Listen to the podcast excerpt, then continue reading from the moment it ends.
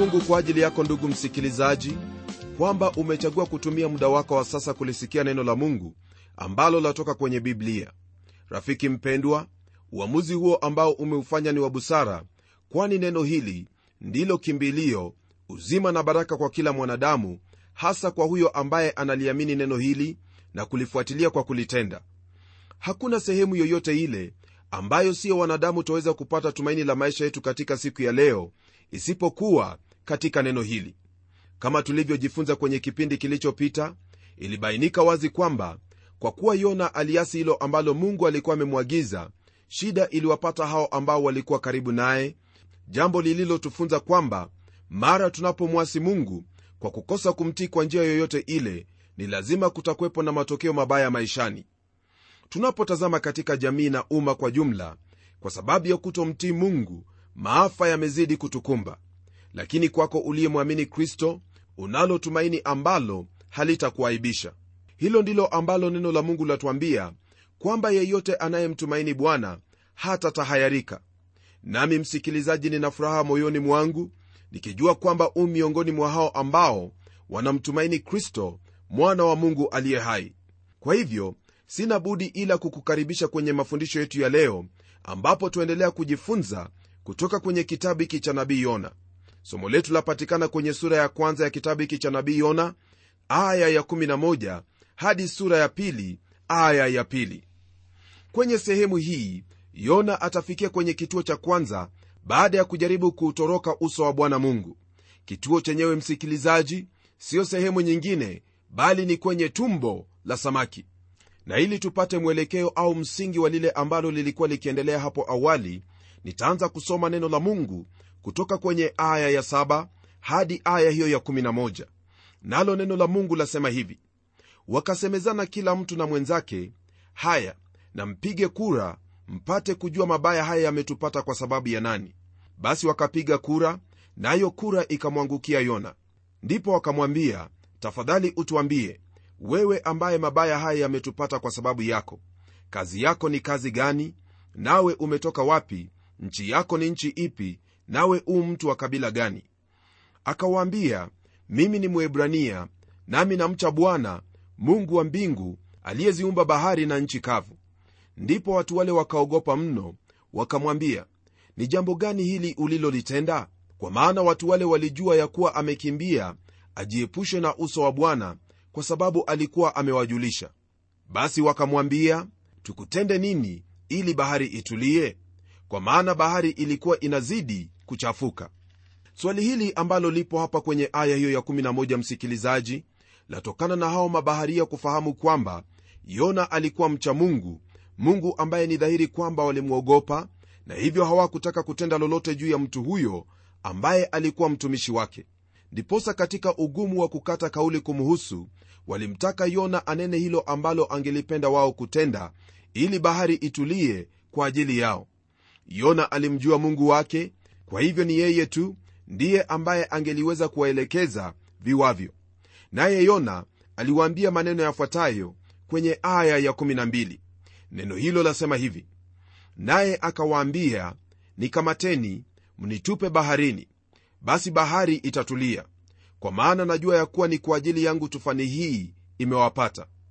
Jibu hili ambalo yona aliwapa mabaharia hawa yaonyesha kwamba nabii huyu alikuwa ametambua mkono huo wa mungu katika yote yaliyokuwa yakitendeka wakati ule. Alifahamu kwamba suluhisho ya tufani hiyo kutulia ni lazima aondoke toka kwenye merekebu hiyo. Rafiki yangu mungu aliazimu kwamba ni lazima mtu huyu kutii na kutenda hilo ambalo alikuwa amemwagiza kutenda. Lakini ikiwa kwamba alitaka kumtii mungu basi angelirudi huko yafa au kuwaambia hao mabaharia kurudi yafa naye tokea hapo aelekee ninawi. Toba yake ndugu msikilizaji ingelimfanya mungu kutowahukumu hao mabaharia kama wale watu wa ninawi watakavyookolewa na hukumu yake kwa sababu ya toba yao. Kutokana na hilo ambalo yona aliamua kulitenda ndugu msikilizaji yaonekana kana kwamba hakuwa tayari kumtii mungu. Hata hivyo huruma zake kwa hao mabaharia zilimfanya awape huo mpango wa kumtupa katika bahari na wao kuokolewa. Nabii huyu alichagua mauti kuliko kumtii mungu maana moyo wake ulikuwa bado ni mgumu kuhusu uokovu wa watu ule wa mji wa ninawi. Hii ni licha ya kutambua kwamba ile tufani ilikuwa ni nidhamu ya mungu juu yake. Nabii yona alitangaza hukumu yake sio kwa kuwa mungu alikuwa amempa ujumbe bali kama mwebrania alifahamu jinsi hukumu ya mungu ilivyo katika utakatifu kutokana na sheria ambazo walikuwa nazo pamoja na historia ya nchi yake wakati wowote ambapo walimkosa mungu yona alifahamu kosa alilolitenda ndiposa aliona yafaa afe maji. Alikuwa ni mwenye hatia na hivyo alikuwa amehukumiwa. Baada ya kuagiza mabaharia kumtupa baharini neno la mungu liendelea kwa kutwambia yafuatayo kwenye aya ya 13 nalo neno lasema hivi lakini wale watu wakavuta makasia kwa nguvu ili wapate kurudi pwani wasiweze kwa maana bahari ilizidi kuwachafukia sana kulingana na aya hii ambayo tumeisoma ndugu msikilizaji ijapokuwa mabaharia hao walikuwa kafiri wao hawakutaka kumtupa yona baharini. Walijaribu kila wawezalo kuvuta makasia yao kwa nguvu ili wamwache kwenye pwani iliyokuwa karibu. Lakini yote hayo ambayo walifanya hawakuweza. Kama vile neno hili linavyotwambia kwenye aya hii watu hawa walikuwa na moyo wa kuhusika na huruma kwa yona mbali na moyo wa huyu nabii ambaye hakujali maelfu ya watu waliokuwako katika mji wa ninawi uliokuwa unatazamia kuhukumiwa na mungu. Hali hii ilipoendelea kuwa ngumu mno hata wasiweze kufikia pwani neno la mungu liendelea kutwambia yafuatayo kuhusu kile ambacho kilifuatia. Neno lasema hivi basi wakamlilia bwana wakasema twakuomba ee bwana twakuomba tusiangamie kwa ajili ya uhai wa mtu huyu wala usitupatilize kwa ajili ya damu isiyo na hatia. Kwa maana wewe bwana umefanya kama ulivyopenda. Kwa mujibu wa hili ambalo twalisoma kwenye aya hii rafiki msikilizaji jambo hili ambalo watu hawa walifanya yaani maombi haya yaonyesha imani yao katika ukuu wake mungu mwenyezi jambo ambalo kwa tabia yake yona ni kana kwamba alikuwa akikana ukuu huo. Ni ajabu kwamba watu wale walimwomba mungu huku nabii aliyemjua mungu huyo hakuna nakala kwamba alifanya dua yoyote. Walimwomba mungu msamaha kabla ya kutekeleza tendo hilo la kumtupa yona baharini. Hii ni kwa kuwa walifahamu kwamba yona atazama na kufa maji. Hawakutaka hatia yoyote iwe mikononi mwao. Mauti ya yona hayangeliweza kuepukika licha ya wao kutojua iwapo hilo ambalo wananuia kutenda lipo katika mapenzi ya huyo mungu au la. Hawakutaka kuanguka katika hukumu ya mungu kwa kumwangamiza mtumishi wake. Kulingana na wao yona hakuwa na hatia yoyote ile ambayo ingelimfaa auawe kwa mkono wa mwanadamu kama vile ilivyo kuhusu udhalimu ambao mwanadamu huhukumiwa na mwenzie kwa mauti. Mbali na yote kwa kuwa yona alikuwa amemwasi mungu alistahili kufa.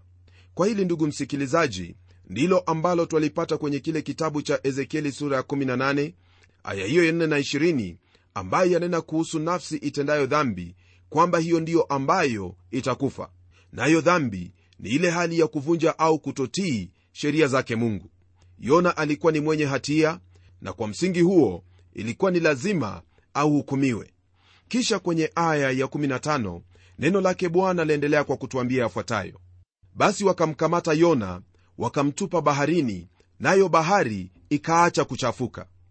Kulingana na aya hii ndugu msikilizaji ni wazi kwamba mungu alikuwa anahusika katika yote yaliyokuwa yakitendeka kwa kuwa mara yona alipotupwa baharini bahari ilitulia. Ni mungu ndiye aliutuma huo upepo mkali uliofanya tufani katika bahari nayo bahari kuchafuka. Kwa hili ndugu msikilizaji mungu alijidhihirisha kwa hao mabaharia kwamba yeye ndiye ambaye yuwatawala katika mbingu na pia katika bahari na sehemu nyingine yoyote. Kwenye aya ya 16 neno lake bwana laendelea kwa kutwambia hivi. Ndipo wale watu wakamwogopa bwana mno wakamtolea bwana sadaka na kuweka nadhiri. Watu hawa msikilizaji hawakuogopa miungu yao tena bali huyo mungu wa israeli aliye mtawala wa yote nchi kavu pamoja na bahari na vyote vilivyomo. Walimtolea mungu sadaka ambayo twaweza kusema kwamba ni kivuli cha sadaka ambayo kristo aliitoa pale msalabani ikiwa ni pamoja na hiyo nadhiri ambayo waliweka na mungu huyo waliyemwogopa. Kumbuka kwamba watu hao walikuwa na miungu yao na kupitia kwa haya yaliyotendeka nadhiri yao ilikuwa kwa mungu huyo na wala sio kwa mwingine. Sidhani kwamba ndugu yangu hofu waliokuwa nayo kumuhusu mungu wa israeli ingewaruhusu tena kuabudu miungu mingine. Hii ni kwa kuwa iwapo wewe ndiwe ungekuwa katika bahari na mambo kama yale ya kupate hautakuwa na lingine bali kumfuata huyo ambaye kwa hakika amekushuhudia waziwazi kwamba yeye ndiye mtawala wa bahari na pia ndiye mtawala wa nchi kavu. Jameni watu hawa kwa hakika walikutana na hilo ambalo hawakuwa wametarajia lakini naamini kwamba walifaidika kufahamu kwamba kuna mungu ambaye yuwatawala mbingu nchi pamoja na bahari. Huyo siye mwingine bali ni mungu wetu ambaye ni yehova mungu wa israeli. Tunapoendelea kwenye aya ya17 ambayo pia yamalizia sura ya kwanza ya kitabu hiki cha yona neno lake bwana laendelea kwa kutwambia haya. Bwana akaweka tayari samaki mkubwa ili ammeze yona. Naye yona akawa ndani ya tumbo la samaki yule muda wa siku tatu mchana na usiku. Kama vile ilivyo kwenye aya hii msikilizaji wangu twaona kwamba mungu alikuwa ametayarisha samaki mkubwa ambaye katika kile kitabu cha mathayo mtakatifu sura ya 12 aya ya 40 lataja kuwa ni nyangumi. Hii ilikuwa ni miujiza kwani samaki hiyo iliandaliwa kwa kusudi moja tu nayo ilikuwa ni kummeza yona. Neno hilo latuambia kwamba yona alikuwa katika tumbo la samaki yule siku tatu mchana na usiku. Hakuna lolote ambalo latajiwa kuwa alikuwa hai au alikuwa amekufa. Kwa hivyo jambo hili ni jambo ambalo lapita ufahamu wetu na lile ambalo lipo ni kufahamu kwamba hilo ndilo lilitendeka. Huenda wajiuliza ni kwa njia gani? Rafiki yangu mungu ni mungu mkuu na kama alimtayarisha samaki ili kummeza yona basi yeye ndiye ambaye yajua jinsi ambayo yona alikuwa katika tumbo la samaki yule. Na kama nilivyotaja kwenye utangulizi wa kitabu hiki yona alihitajika kwenda ninawi lakini kituo chake cha kwanza ilikuwa ni kwenye tumbo la samaki. Kama ilivyokuwa nyakati zile watu wengi waliamini kwamba miungu hutawala sehemu tofauti tofauti kama vile ilivyo kwenye kile kitabu cha wafalme wa kwanza aya ya 23 ambapo kuna wazo kwamba miungu ya milimani haina nguvu katika nchi tambarare. Ni kwa msingi huo ndipo watu hao walidhani kwamba ni lazima kulikuwepo na mmoja ambaye alikuwa amekosea miungu ya baharini. Ila kwa yona kunena kwamba mungu wake ndiye aliumba nchi kavu na bahari iliwafanya watu hao wasihofie tufani ile tu lakini zaidi sana mungu huyo ambaye tawala yake ni juu ya kila kitu. Yona alikuwa ni mtu wa ajabu kwani katika tabia hii ambayo twamwona akiwa nayo ni kana kwamba hakuwa akimwogopa mungu. Lakini hao mabaharia ambao hawakuwa na ufahamu wa mungu aliye hai walimwogopa na kumcha kama tulivyoona wakifanya dua na sala kwamba wasiwe na hatia kwa sababu ya mauti ya mtu yule na pia kumtolea mungu dhabihu baada ya ile bahari kuacha kuchafuka. Tunapogeukia sura ya pili ndugu msikilizaji kulingana na taratibu yetu sura hii ya pili yona ataondoka kwenye tumbo la huyo samaki kumbuka kwamba kituo ambacho yuwafaa kufikia ni ninawi lakini atajipata kwenye nchi kavu. Lakini kabla ya hilo najua kwamba ungelipenda kufahamu hayo ambayo yalimpata yona kwenye hilo tumbo la samaki. Nalo neno la mungu latuambia yafuatayo katika aya ya kwanza kwenye sura ya pili ya hiki kitabu cha yona. Neno lasema hivi ndipo yona akamwomba bwana mungu wake katika tumbo la yule samaki. Kwa mujibu wa aya hii ni mara ya kwanza kwa huyu mtumishi wa mungu yona kumwomba mungu. Tangu hapo awali kazi ambayo alikuwa akifanya ni kujaribu kumkimbia mungu. Na sasa katika hali ya ugumu mwingi na shida analiitia jina la bwana. Mauti ya mara moja ilikuwa afadhali kwa yona lakini kuliwa na kuyaona mauti kwa upole hilo lilikuwa ni jambo lingine. Msikilizaji lile ambalo hatufahamu ni kuhusu hali yake ilivyokuwa kabla ya samaki yule kummeza. Isipokuwa twafahamu kwamba alikuwa na hofu ambayo ilimpata wakati ule na huenda hilo ndilo ambalo lilichangia toba yake. Na kwenye aya ya pili neno lake bwana laendelea kwa kutwambia hivi. Akasema nalimlilia bwana kwa sababu ya shida yangu naye akaniitikia. Katika tumbo la kuzimu naliomba nawe ukasikia sauti yangu. Fahamu hili mwenzangu kwamba neno hili ambalo latajwa hapo kuwa kuzimu katika lugha yetu ni sehemu hiyo ambayo wafu huenda ni mahali hapo ambapo walio hai hawaruhusiwi kwenda wala hawamo. Kutokana na hili ombi ambalo yona alifanya kwake mungu ni rahisi kwa mtu yeyote kufikiri kwamba yona alikuwa hai katika tumbo la yule samaki. Lakini hilo ni jambo ambalo nataka tuliangalie kwa umakini sana tutakapokuwa tukiendelea katika mafundisho yetu. Katika haya yote naamini kwamba ndugu yangu jambo hili la kufunza kwamba haiwezekani hata kidogo kumkimbia mungu na kama vile rafiki yangu mmoja huniambia kila mara mungu atakumulika popote ulipo hasa wewe mtoto wa mungu ili uyafanye mapenzi yake. Kwa siku tatu yona alikaa katika tumbo la huyo samaki mchana na usiku. Sidhanii kwamba hilo ndilo ambalo ungelitaka likupate katika maisha yako maana haya yote yalimpata kutokana na hali yake ya ubishi wa moyo pamoja na hayo ambayo huenda alifikiri kwamba mungu hahitaji kuyatenda yani kuwaokoa wale watu wa ninawi. Mwenzangu fanya bidii kila mara kulitii neno ambalo mungu amekuagiza hata ikiwa hutaki au huoni kwamba ni la maana kwako kutenda. Wewe tenda hilo maana katika utii wako kwake ndimo kuna baraka yako. Usijaribu kufanya hilo ambalo hujaruhusiwa kutenda au kuongezea kwa hilo ambalo wafaa kutenda. Napenda nikupe mfano wa sauli aliyekuwa mfalme wa israeli na hilo ambalo lilimpata baada ya kumwasi mungu sehemu hiyo yapatikana kwenye kile kitabu cha samueli wa kwanza sura ya 15 ambapo nitasoma vifungu kadhaa ili ufahamu kwamba mara unapomwasi mungu hali yako ya mwisho itakuwa ni tofauti kabisa. Ndugu msikilizaji neno lake bwana lasema hivi kwenye aya ya kwanza katika kitabu hiki cha samueli wa kwanza sura ya 15 wakati huo samueli akamwambia sauli bwana alinipeleka nikutie mafuta uwe mfalme wa watu wake israeli. Basi sasa isikilize sauti ya maneno ya bwana bwana wa majeshi asema hivi nimeyatia moyoni mwangu mambo hayo ameleki waliowatenda israeli jinsi walivyowapinga njiani hapo walipopanda kutoka misri.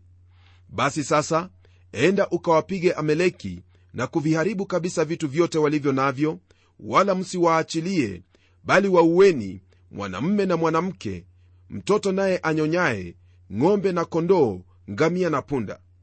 Ndipo sauli akawaita watu akawahesabu huko telemu askari waliopanda farasi 200,000 na watu wa yuda 1 sauli akaufikilia mji wa ameleki akauvizia bondeni. Sauli akawaambia wakeni haya enendeni zenu mkashuke ili kujitenga na wameleki nisije nikawaangamiza ninyi pamoja nao maana mliwatendea wana wa israeli mema walipopanda kutoka misri. Basi hao wakeni wakaondoka wakajitenga na waameleki sauli akawapiga waameleki toka havila uendapo shuri unaokabili misri. Akamkamata agagi mfalme wa waameleki yu hai akawaangamiza hao watu wote kwa upanga. Lakini sauli na watu wake wakamwacha agagi hai na katika kondoo walio wazuri na ng'ombe na vinono na wana kondoo na chochote kilichochema wala hawakubali kuangamiza bali chochote kilichokuwa kibaya na kibovu ndicho walichokiangamiza kabisa. Ndipo neno la bwana likamjia samueli kusema najuta kwa sababu nimemtawaza sauli awe mfalme maana amerudi nyuma asinifuate wala hakufanya nilivyomwamuru. Samueli akasikitika akamlilia bwana usiku kucha. Samueli akaondoka asubuhi na mapema ili aonane na sauli samueli akaambiwa ya kwamba sauli alifika karmeli na tazama akajisimamishia ukumbusho akageuka akapita akatelemkia gilgali. Samueli akamwendea sauli naye sauli akamwambia ubarikiwe na bwana nimeitimiza amri ya bwana. Samueli akasema maana yake nini? Basi hiki kilio cha kondoo masikioni mwangu na huu mlio wa ng'ombe ninao usikia? Sauli akasema wamewaleta kutoka kwa wameleki maana watu waliwaacha hai kondoo na ng'ombe walio wazuri ili wawatoe dhabihu kwa bwana mungu wako. Nao waliosalia tumewaangamiza kabisa. Ndipo samueli akamwambia sauli ngoja nami nitakwambia neno aliloniambia bwana usiku huu. Naye akamwambia haya sema. Basi samueli akasema ingawa ulikuwa mdogo machoni pako mwenyewe je hukufanywa kuwa kichwa cha kabila za israeli? Naye bwana akakutia mafuta uwe mfalme wa israeli. Kisha bwana akakutuma safarini akasema enenda ukawaangamize kabisa wale waameleki wenye dhambi upigane nao hata watakapoangamia. Mbona basi haukuitii sauti ya bwana bali ukazirukia nyara ukafanya yaliyo maovu machoni pa bwana? Sauli akamwambia samweli hakika mimi nimeitii sauti ya bwana nami nimemleta agagi mfalme wa ameleki tena nimewaangamiza waameleki kabisa. Ila watu waliteka nyara kondoo na ng'ombe walio wazuri katika vitu vilivyowekwa wakfu kusudi wavitoe dhabihu kwa bwana mungu wako huko gilgali. Naye samueli akasema je bwana huzipenda sadaka za kuteketezwa na dhabihu sawasawa na kuitii sauti ya bwana? Angalia kutii ni bora kuliko dhabihu na kusikia kuliko mafuta ya beberu kwani kuasi ni kama dhambi ya uchawi na ukaidi ni kama ukafiri na vinyago. Kwa kuwa umelikataa neno la bwana yeye naye amekukataa wewe usiwe mfalme. Ndugu msikilizaji hilo ndilo ambalo lilimpata sauli baada ya kumwasi bwana katika neno hilo ambalo alimwagiza kutenda. Na hilo ni jambo ambalo nabii yona alilitenda lililokuwa ni hatari kabisa kwa maisha yake. Lakini kama vile ambavyo nataka kukwambia sana ndugu yangu ni kwamba jambo hili la kutahadharisha usiige jinsi ya watu wengine bali fanya hilo ambalo wafaa kulitenda kwa utii kwake mungu. Hasa unaposoma neno lake na kulitenda jinsi ambavyo limekuagiza kutenda. Naamini kwamba utii utakuwa ni sehemu moja katika maisha yako daima hasa unapolifuatia na kulitenda neno hili la mungu. Kwa kuwa kama vile neno la mungu limetuambia kwenye hiki kitabu cha samueli kwamba kuasi ni kama dhambi ya uchawi na ukaidi ni kama ukafiri na vinyago. Ndugu msikilizaji mungu alimkataa sauli kwa sababu ya uasi wake na mungu atamkataa yeyote kwa sababu ya uasi wake. Jamani usifuate mfano wa sauli wala usifuate mfano wowote ule ambao utakuongoza katika njia ya kutomtii bwana. Mtii bwana siku zote nawe utabarikiwa. Na tuombe. Mungu mfalme wa mbingu na nchi tazama bwana wewe ndiwe mtawala wa yote yaliyomo duniani wala hakuna chochote kisicho chini ya utawala wako. Neno lako hili limetufundisha kwamba kuna baraka katika utii na majonzi katika kutotii na uwasi zaidi ya yote bwana hasa kwetu wa kizazi hiki naomba kwamba utatusaidia uwezo wa kutenda hayo ambayo yamo katika mapenzi yako tunapolisoma neno lako na kufanya bidii ya kukutii. Pamoja na haya namwombea ndugu yangu msikilizaji kwamba katika maisha yake atafanya bidii kutii neno hili ambalo umemwagiza kwa utukufu na sifa ya jina lako. Haya nayaomba kwa imani katika jina la mwana wa pendo lako yesu kristo. Men kwa sasa ndugu msikilizaji hilo ambalo tumelipokea kutoka katika sehemu hii ya maandiko ni jambo ambalo lafaa tulizingatie katika maisha yetu. Nam tafakari kuhusu baraka ambazo zatokana na kumtii mungu na hali ambayo ni ya majonzi na shida inayotokana na kumwasi mungu. Ishi katika hali hiyo ambayo ni ya kumpendeza mungu ukifahamu kwamba hakuna yeyote ambaye anamtii mungu atakayeaibika. Baraka ndugu msikilizaji ni zako iwapo utalitii neno lake bwana na kulitenda kama anavyokuagiza. Hadi tutakapokutana tena kwenye kipindi kijacho na kutakia heri na baraka zake mwenyezi mungu. Ni mimi mchungaji wako jofre wanjala munialo na neno litaendelea.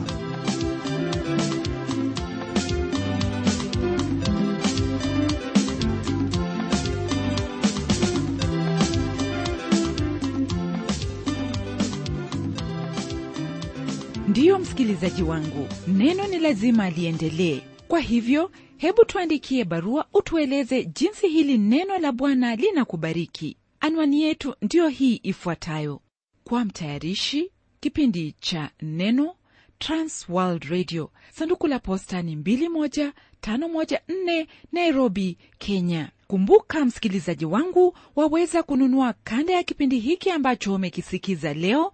Ikiwa tu utatuandikia barua ili utuambie hivyo. Na hadi wakati mwingine ndimi mtayarishi wa kipindi hiki pamela omodo nikikwaga nikikutakia mema leo. Neno litaendelea.